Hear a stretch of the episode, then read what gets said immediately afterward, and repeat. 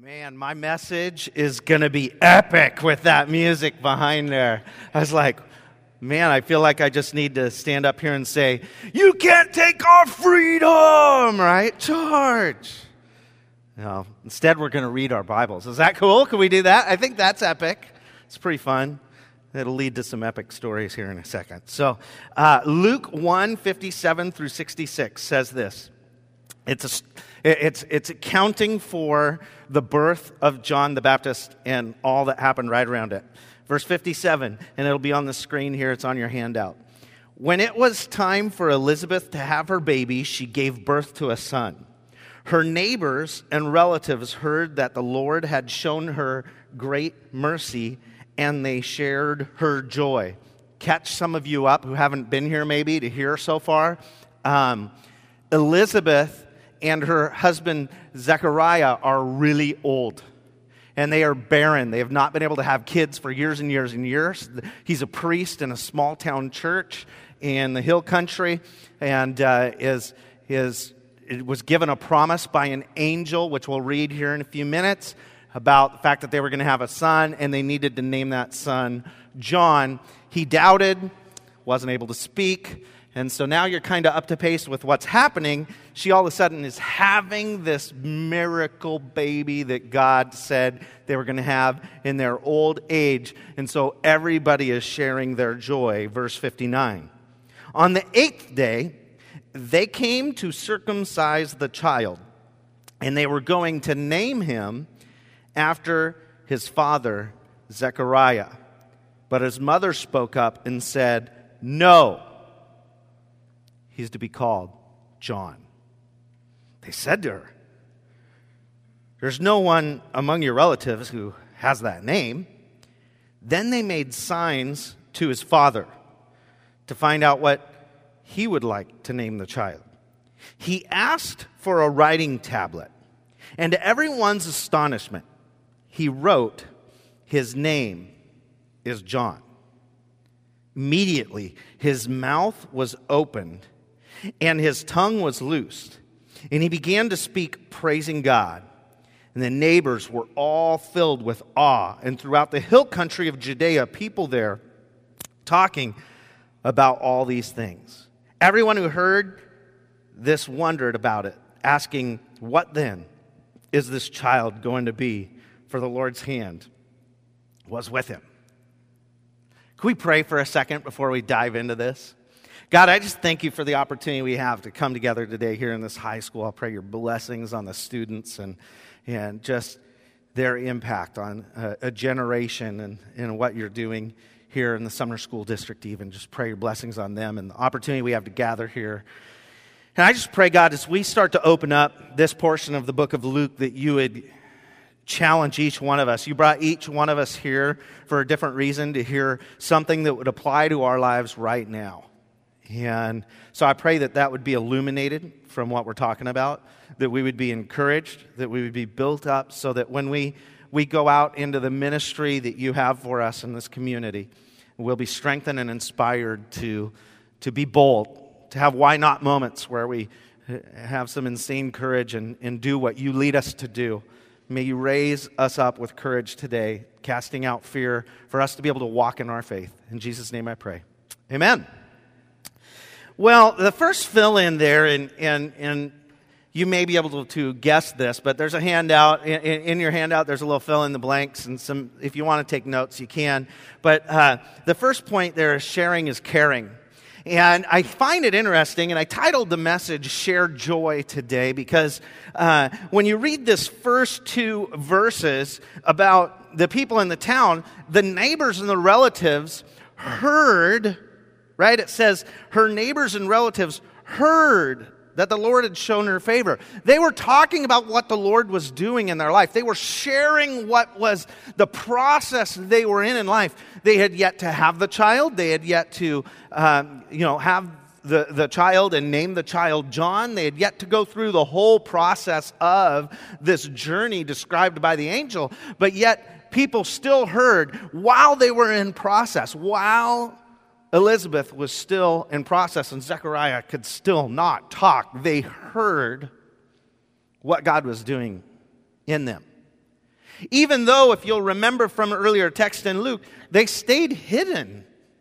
Like they didn't share in this. Besides Mary coming into their home, they, it says for the first six months, they, they didn't go out. So it's very interesting to me that they yet still shared.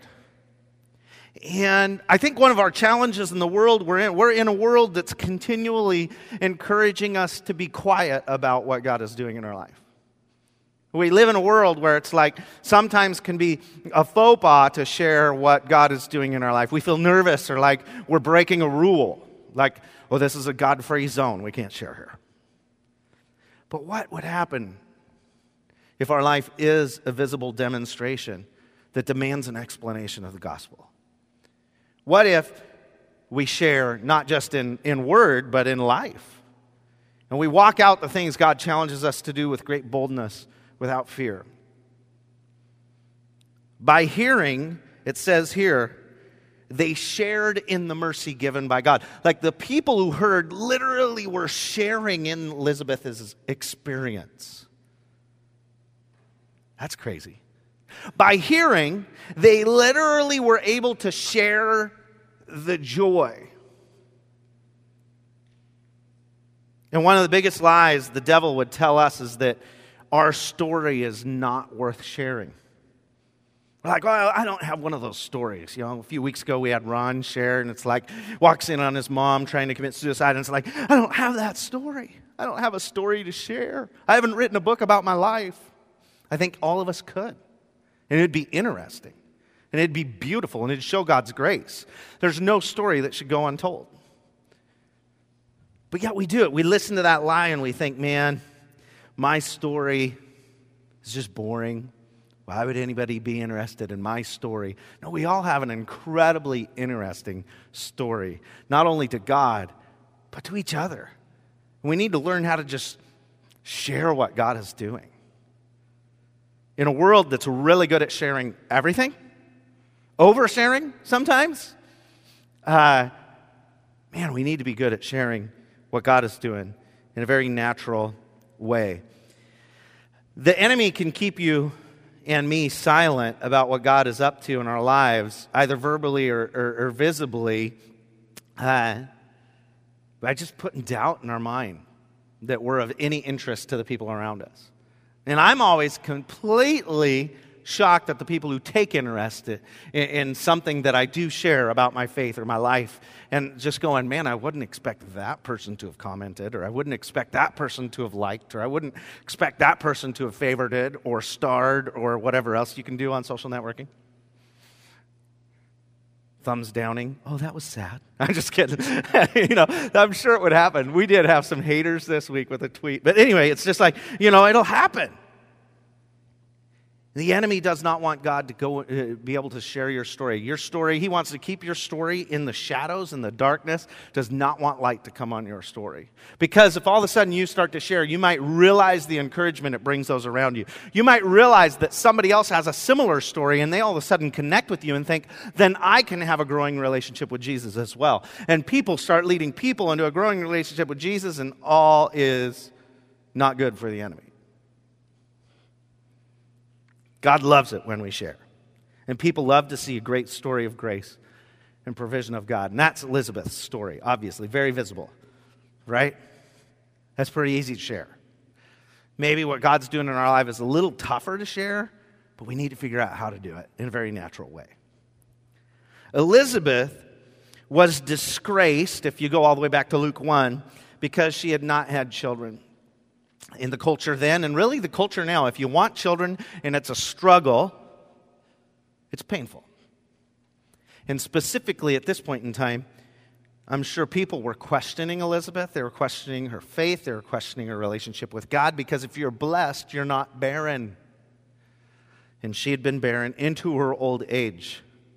So everybody now knew, like God showed up, burden lifted. And that moment the baby was born was like this culmination of freedom and the weight lifted. It says in Luke 1 that, that that, she is completely righteous in the eyes of God, like upright in the eyes of God. Like God sees they've done nothing wrong, but everybody else assumes they're just sinners because they had no children. The priest, his wife, there's got to be something going on there. It's got to be compromised, right? But all of a sudden she has a child, and they're like, oh. So they all share in the mercy and the joy. On the eighth day, they came to circumcise the child. They. I just love that we're not told who that is. You can read it and maybe assume they came to circumcise the child as Zechariah and Elizabeth coming somewhere to present the child for circumcision. But if you then continue in the story, you see that they tried to name the child and they was not Zechariah and Elizabeth. They was they.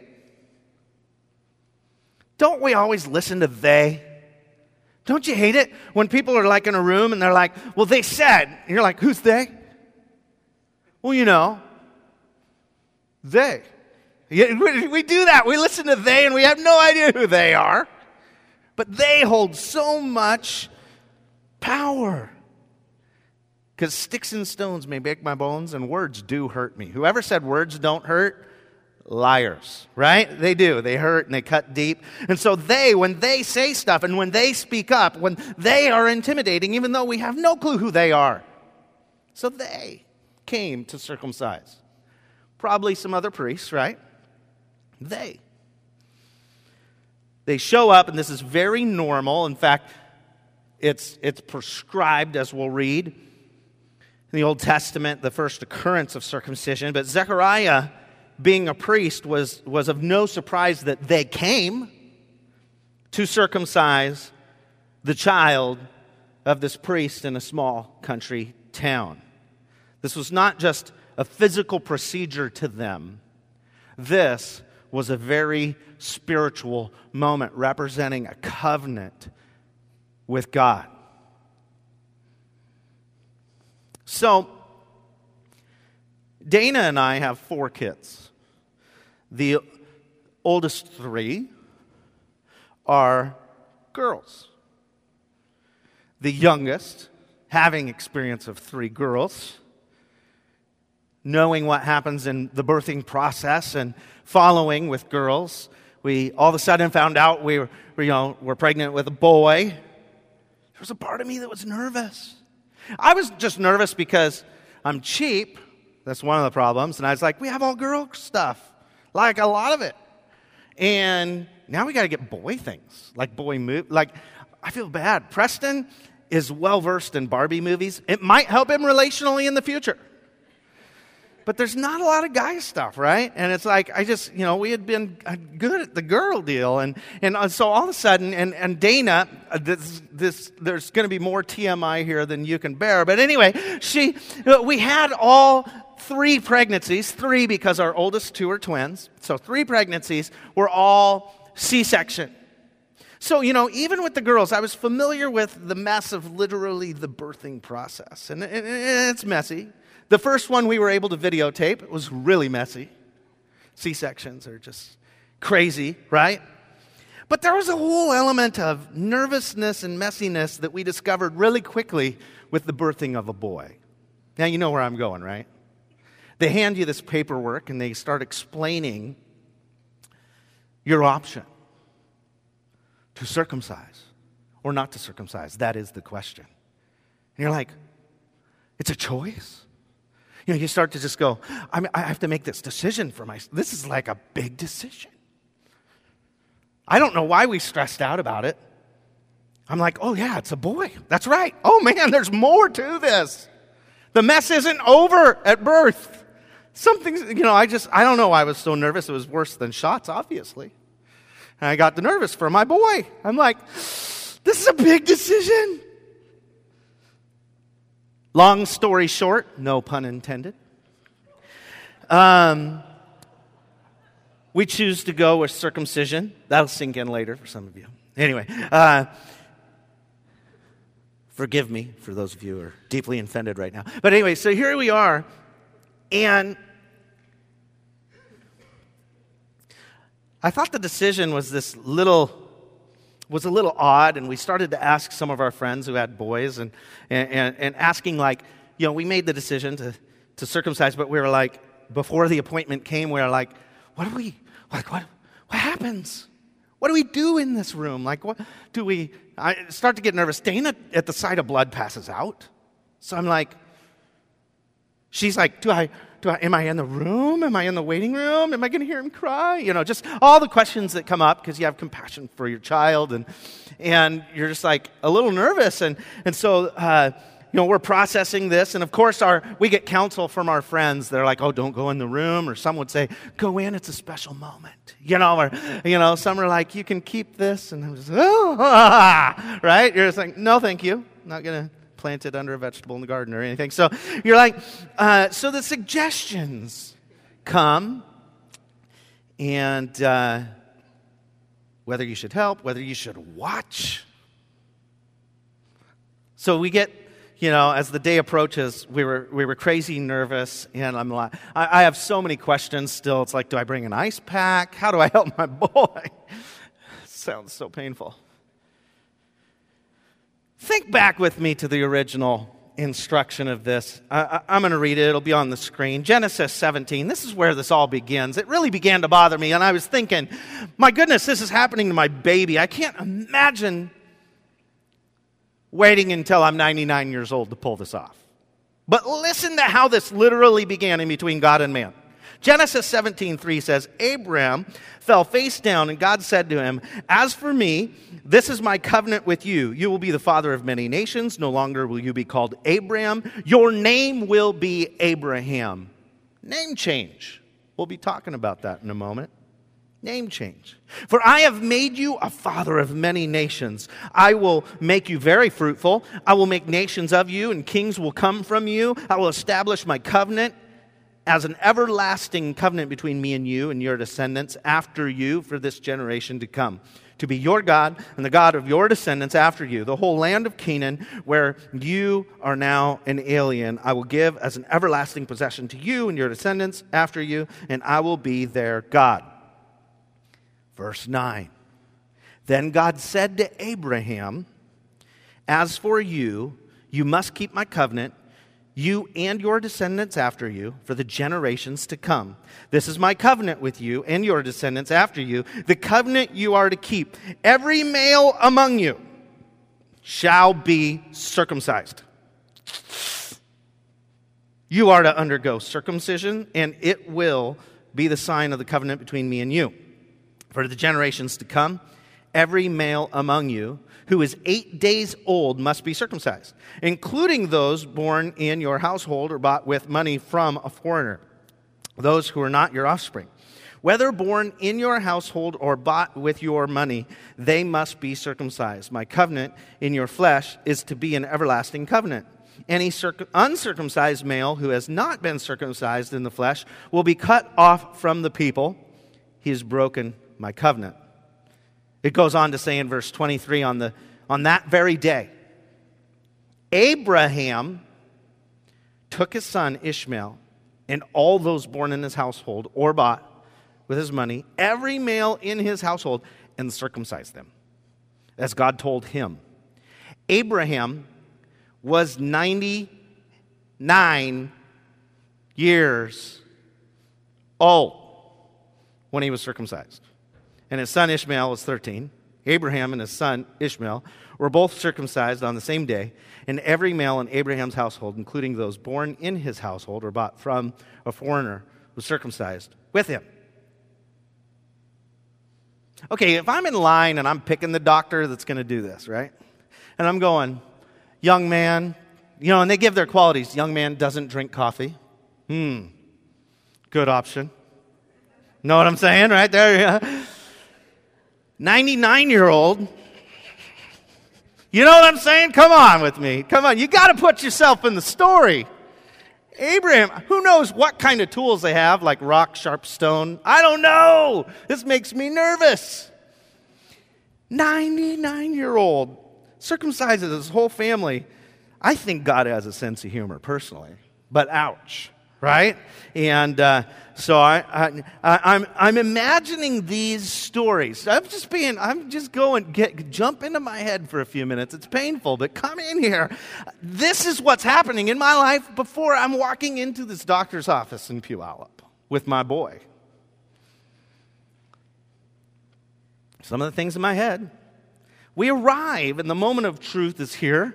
They call our name, and we make our way back into an office and discover something, we have landed in the spiritual doctor's office who's created like the circumcision 1000 tool that he's very proud of and he's going to explain in detail.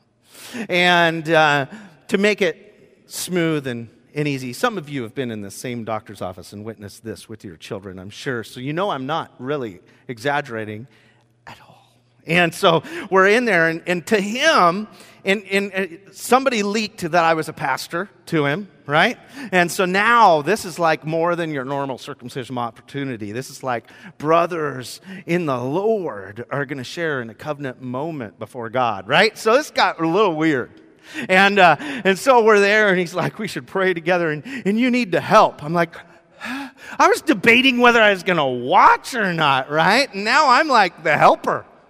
That's, that's awesome. Um, you know, I drink a lot of coffee. And uh, so I, if, if I, I don't put anything sharp in my hand right now, I could, my boy, I love my boy. And, uh, this is gonna wow you know so anyway I, I, I, was even more nervous really i was breaking out in a sweat i'm sure we're praying and i don't know what he's gonna ask me to do i'm just like luckily he just had me hold him still but i was still uh, you know here i am like it was still really it went down an awkward road right? Um, and uh, he figured i would want to uh, assist so i'm i'm holding down preston and and nervous that he's going to like scream out and and uh, and and and dana's over here in like a chair somewhere right? Head in between her knees like a plane's going to crash. You know because she's like imagining there's going to be just blood right? It's going to be crazy. It's all the bandages. You know, that's kind of her brain. And uh, so I'm, I'm like going to try to help her from falling off, but now I'm holding Preston and, and, and so I'm thinking, you know, okay, she's going to be okay, head between knees. This is going to be done. We're going to exit. And then the doctor decides to give blow by blow commentary of the procedure. So now Dana's like, whew, right? She's just over there, you know, and, and, and that's the moment, I'll be honest, it was at that moment that my mind began to tell me, this is an opportunity. This is a great opportunity to just go, like, say really loud, like, oops, oh no, right? Or something like that. Just to, just to watch Dana just go down. We can get her breathing again. We're in a doctor's office. This would be awesome. Luckily, I had the wisdom to not go there because if I did that and the doctor laughed and like, you know, you're like, no, yeah. oh man. So anyway, I, I resisted. The blow Bible commentary went. The crazy awkward levels were all over in the room. We left, and the awkward moment was over. I didn't pass out. Uh, it was all good, right? So imagine in the middle of that awkwardness, and there's blood, and there's shots, and there's needles, and there's like holding down, and there's all this, and, and, but reverse a couple thousand years. So you got like the rock and the stone and the, lots of people holding John down, right? And it's like Zechariah can't talk. He can't say, No, I'm not going to help, right? Now, Elizabeth is in the, the room. Who knows? Maybe her head's between her knees. We don't see this part of the story, but, you know, they're, they're sitting there and you, you hear the sharpening of the stone, whoosh, whoosh, whoosh, right? And they're getting ready and they're like, So, what'd you name the boy? That's this story. This is an awkward moment in the text. Luke, being a doctor, sees no problem recording this and throwing it in the Bible, right?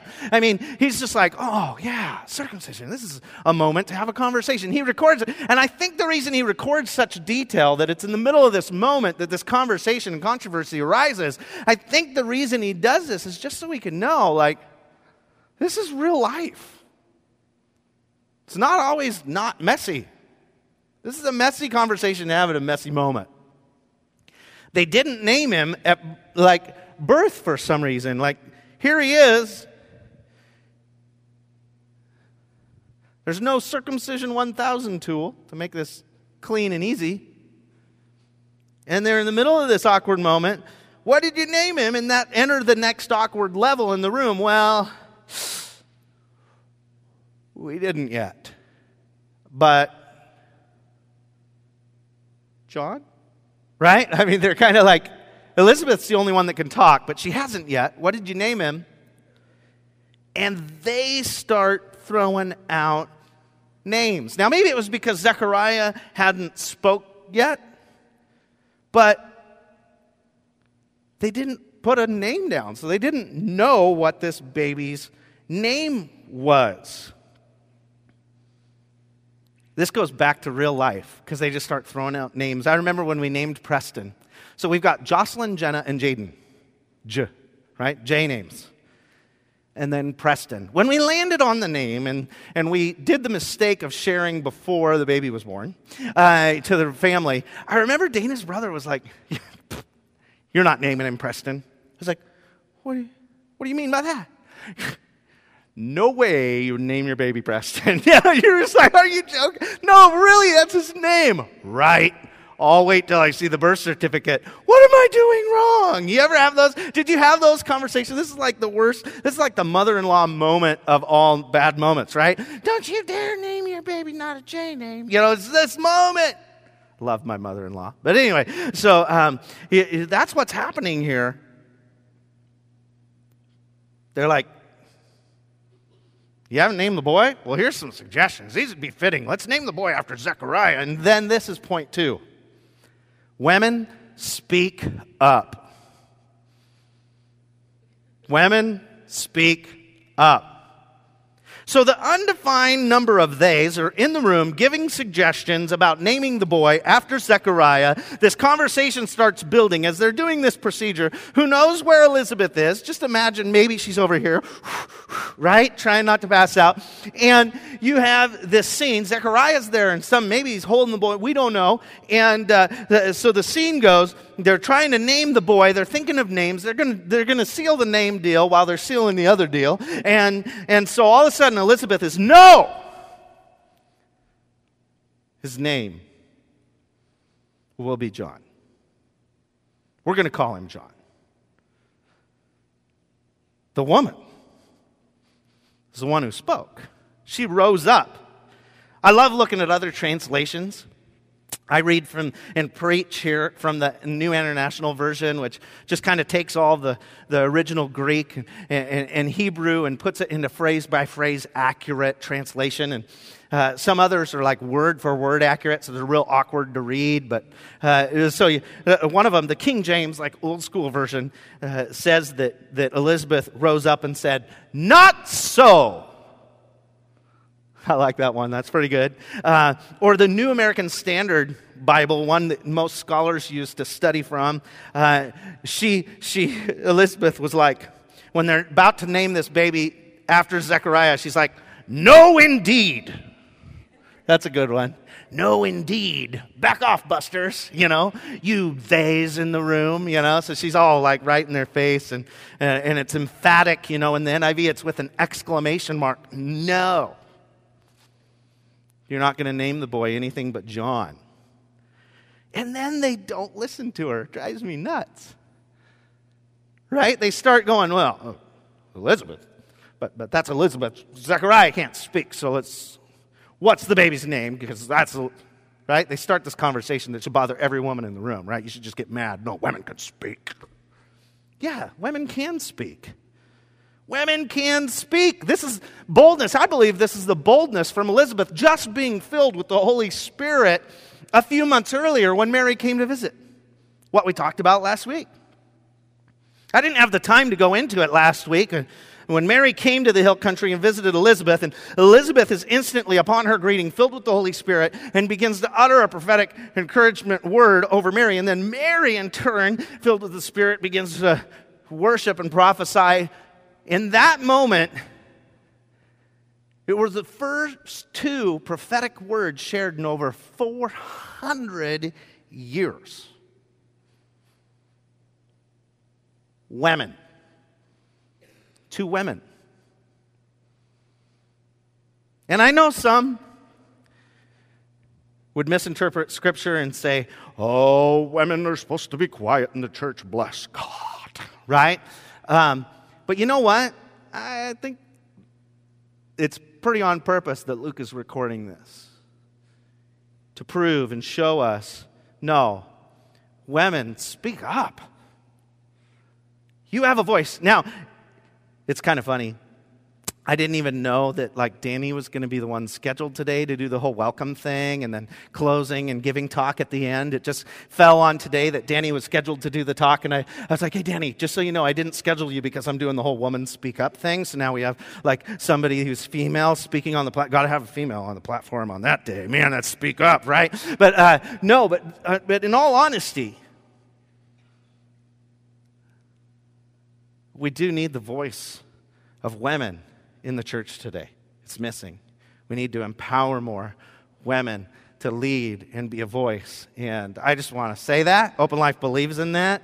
Um, not just secondary roles. Uh, we believe women can pastor churches and campuses and, and multiply and change the world. So, uh, you know, just like we want to we want to grow churches, and I totally see that we'll probably have an open life campus in some community at some point in day where the lead pastor of that campus is a woman. It'll happen. We have no issues with that. And this is a great opportunity to say that, bring it on. Uh, we're excited for that. And I'm excited that Elizabeth authoritatively and emphatically stood up and said, No, we're going to call him John. But unfortunately, even then, the woman was questioned. Well, that's nice what the woman wants to say in the room. And I don't know how bold that was for her. Like, contextually, how was it? How did it go over that she spoke up, right? Like, was this take her out back and just the kneecaps? She just loses her kneecaps for that, right? It's like, I don't know. Um, I didn't go into studying it that deeply, but this is big that she spoke up. Well, they, they start questioning her, right? And uh, Zechariah, that's when he starts getting a little more emphatic, but he can't speak yet. And, uh, you know, the people in the room are like, um, I just pulled up your lineage on Facebook, and uh, yeah, I'm not seeing a John in here, so I don't know that we can do that. Uh, nobody in your family line's named John. Let's get Zechariah. What do you? Zechariah's not talking. Why is Zechariah not talking? And they're all like in the room, bothered, and and he's like symboling, right? Or however they symboled to write at that point in time. No, they're just like, get me a tablet and a chisel. No, he couldn't say that, so he symboled it. But here's where it goes back to. Let me remind you. Luke 1 18 says, Zechariah asked the angel, How can I be sure of this? When the angel said, You're going to have a child in your old age, Elizabeth's going to be pregnant, he's like, Do you know how old I am? You know? He says this, How can it be? How can I be sure of this? I'm an old man, and my wife, well, she's along in years. Right? And the angel is like, uh, he answered, I'm Gabriel. I stand in the presence of God, and I've been sent to speak to you and tell you this good news. Now, you'll be silent and not be able to speak until the day this happens, because you did not believe my words, which will come true at the proper time. So it's interesting to me that Zechariah, eight days after the baby has been born, Still hasn't talked. Eight days. Can you imagine how long those eight days were for him? Because he knew until this happens, right? As this says, until the day this happens. Well, the baby's born, angel. Right? Zechariah has to be like, until what happens? The baby's here, and I still can't talk. Like, baby came out. I'm sure he was like, oh, no voice, right? He was going to praise the Lord. Nothing comes out. So he's like, man. So now we here we are eight days later. Zechariah had to have been wondering when was the until the day this happens going to happen. He had to have had in his mind. He had to have been confused. He had to have wondered. And now they're asking Zechariah, what's his name? And it had to pop in his mind, oh yeah. The angel said, I was to name him John. And he gets a tablet, and all he writes on it is what's written on these whiteboards around the room.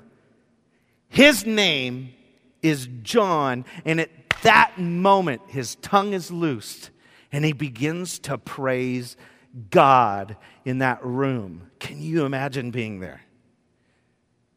Elizabeth over here being doubted. They're checking her Facebook. Not really, right? But they're like sitting there, like, no, John in your lineage. Oh, oh, and that's when Zechariah's like, his name is John. Boom! God, we thank you. We, and everybody in the room is like, Now, hopefully, the guy with the knife was calm, right? Like, oh, whoa, you know, don't, no slipping. This is again, you don't want to be too funny in a room like that. What's in a name? Zechariah was so emphatic. His name is John. Not, we're going to call him his, no, his name is John. John means God is gracious, but nobody would get that besides the priests at this point in time who are reading this book from Luke. Again, this book from Luke is written to those who did not grow up in the chosen lineage of God. So they would not get the symbolism of the meaning behind a name like this, but you and I have the understanding to know when the angel chose the name John, John means God is gracious, which he was to Elizabeth and Zechariah in their old age. That's crazy. Beautiful.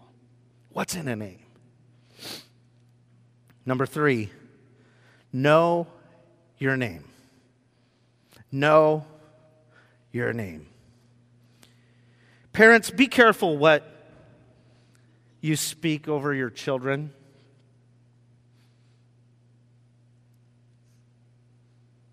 Be careful that they're words of life and blessing and encouragement. Because every word you speak over them represents a name. And, uh, you know, you can, in, in a well intended moment, to negatively inspire them, say something that is deeply scarring. You're just so dumb.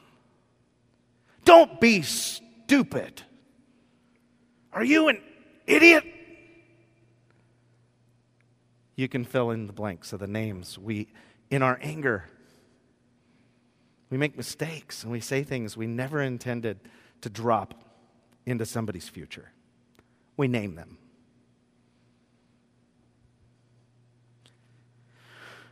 First Chronicles 4 9 through 10, we've already read that God changed the name of Abram to Abraham because he was going to, a chosen nation should be his name. Well, we read in 1 Chronicles 4 9 through 10, a passage that became famous in like the 90s with all these books that came out written by Bruce Wilkinson, I think was his name, but the, the, the prayer of Jabez, right? And it's 1 Chronicles 4 9 through 10. Jabez was more honorable than his brothers. His mother had named him Jabez, saying, I gave birth to him in pain. Jabez cried out to God of Israel, Oh, that you would bless me and enlarge my territory. Let your hand be with me and keep me from harm so that I will be free from pain. And God granted his request. His inspiration, Jabez's inspiration, was to be free from the name he was given at birth because all he was called, all of his childhood, was You cause pain. He just didn't want to be the kid anymore in the room that was known for causing people pain. And he cries out to God. He's like, Help set me free from being the one that causes people pain. And, and God granted his request. And so this prayer became famous. People just began to pray this prayer when it was written about, and it inspired a lot of people to, to pray some very good and selfish prayers, right? That God is okay with that if we call out for blessing and freedom for ourselves as well as others. You're not responsible for the name you have, just the name you live up to. So, what name are you trying to live up to? Peter's another story. We see that God is in the business of changing names. I love the way it's worded in the message when, when Jesus encounters Peter, the disciple, and he says, When Jesus arrived in the village of Caesarea Philippi, he asked his disciples, What are people saying about who the Son of Man is? And they replied, Some think he's John the Baptizer, who we're studying right now, right? About John's birth. Some say Elijah, some Jeremiah, or one of the other prophets. He pressed them, and, and how about you? Who do you say I am? And Simon Peter said, You're the Christ, the Messiah, the Son of the living God. And Jesus came back. God bless you, Simon, son of Jonah, because his name was Simon, son of Jonah. You didn't get the answer out of books or from teachers. My Father in heaven, God Himself, let you in on the secret of who I really am. And now I'm going to tell you who you really are. You are Peter, a rock. This is the rock on which I will put together my church, a church so expansive with energy that not even the gates of hell will be able to keep it out. See, Simon meant blowing reed, right? It was like, if the wind blows, maybe Peter will go that way or Peter will go that way. Peter was just known as being flighty. His personality lived up to it, as you read in Scripture. Uh, we'll have lots of stories in the future about Simon and the mistakes he makes over and over again. But blowing reed, tossed and blown wherever the wind blows, and having no conviction or stability, Simon. And all of a sudden, Jesus goes, No, not Simon, Peter. You're the rock. Can you smell what I'm cooking? Right? And it's like, anyway, wrestling. So that, you know, just look at that. And now he's called the rock. I'm going to build my church on you. Talk about a name change. They will always try to name you according to the past, whoever they are. But God's trying to name you according to your future. Will you hear it? Will you receive that name for your life?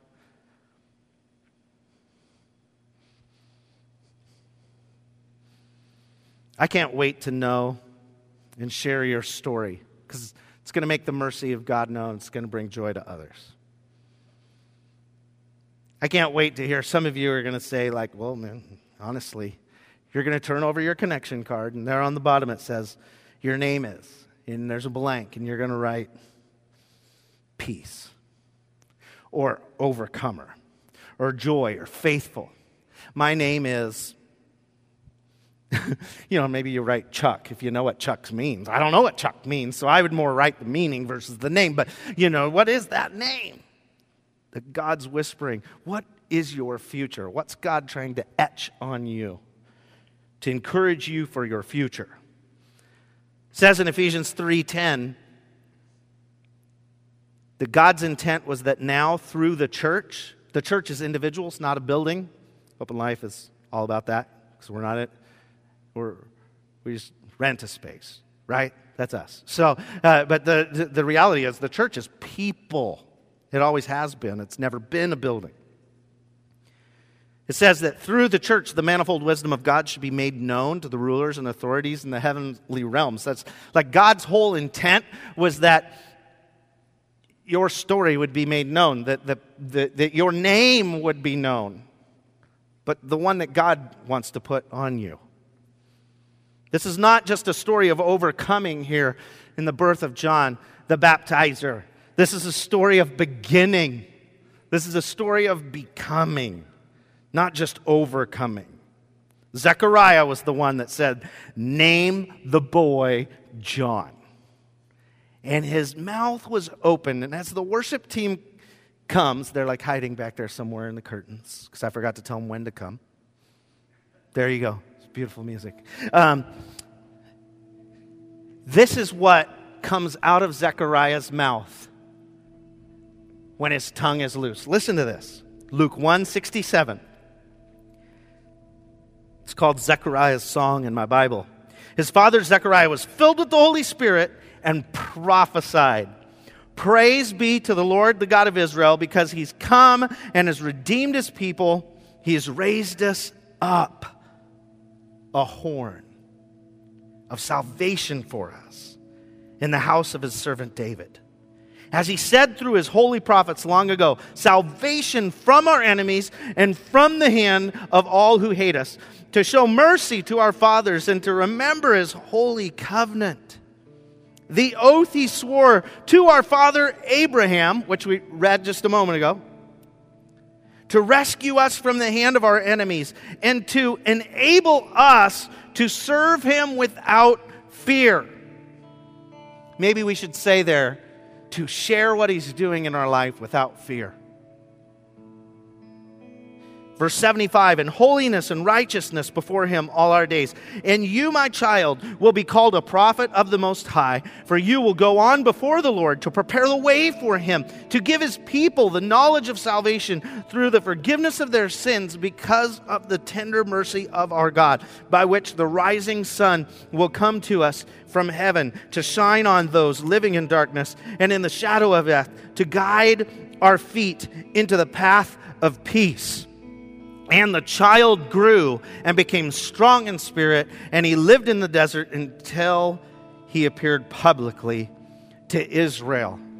Parents, are you praying and prophesying that kind of life over your kids? Is that the kind of life you're speaking into them? Is that the kind of life you're letting be spoken into your own life? Are you receiving fresh insight from God. This is our response today. The connection card you have has some options to respond on it, and I'd encourage you, if you've yet to choose to follow Jesus, no better day than today. He loves you, His grace and mercy is for you. Cross that line of faith and watch what happens in your life. It's unbelievable. Or maybe, as you work your way down those responses, and you'll place this card in the bucket as it passes in just a few because we want to celebrate your story. Maybe you've sensed a name that God is challenging with and you've just never had the courage to put it to paper and write it down. Write it down this morning. We want to celebrate that name. But then I'm going to call you to do something even more bold. I want you today, while the worship team is singing, before Danny comes and excuses us, to stand up and make your way to one of these whiteboards. The pens are on top. And simply write that name on one of these whiteboards, just declaring it. Because you know what? We need to start sharing what God is speaking into our life. And there's no safer environment than right here, right today. Some of you may not sense something to write on the whiteboard. That's totally okay. One of the other responses might be for you. But I challenge you, dig deep and listen to God's voice this morning. And when that comes to your mind, when you sense that He's challenged you with a name and it might be weird, and you might be uncomfortable with it, it's going to speak life. It's going to be life giving. If you hear a negative name, silence that voice and say, Get thee behind me. Because God only speaks life over your future. Write that name on the board. What's the child going to grow up to be? The community asked after hearing Zechariah. What's this child going to grow up to be like? I think the enemy's shaking in his boots today because he's sensing what you're writing on your connection cards and he's sensing what you're going to write on these whiteboards. And the community is going to be going, man, what are those people at Open Life going to grow up to be in this community? God, I thank you for your word. I thank you for the encouragement you give us. I thank you for the life that you speak into us. I thank you that you allow us to have moments of celebration and, and challenge like this where, where we could just devote ourselves to you, set ourselves apart, and say, I believe God's speaking this into my future. He has a plan and a hope for me. He's calling me peace today or He's calling me life giver today. Whatever it is, God, speak it clearly to each individual. I just pray that you could become so alive and tangibly real to everybody in this room right now. And as we move from the piece of paper, the connection card, as we move over to the whiteboards, God, may you be glorified. May you be lifted up. May your story be shared. May people be in awe of what you're stirring and ask just what is God up to? What is going to be of this? Build the anticipation in this community. In Jesus' name I pray. Amen.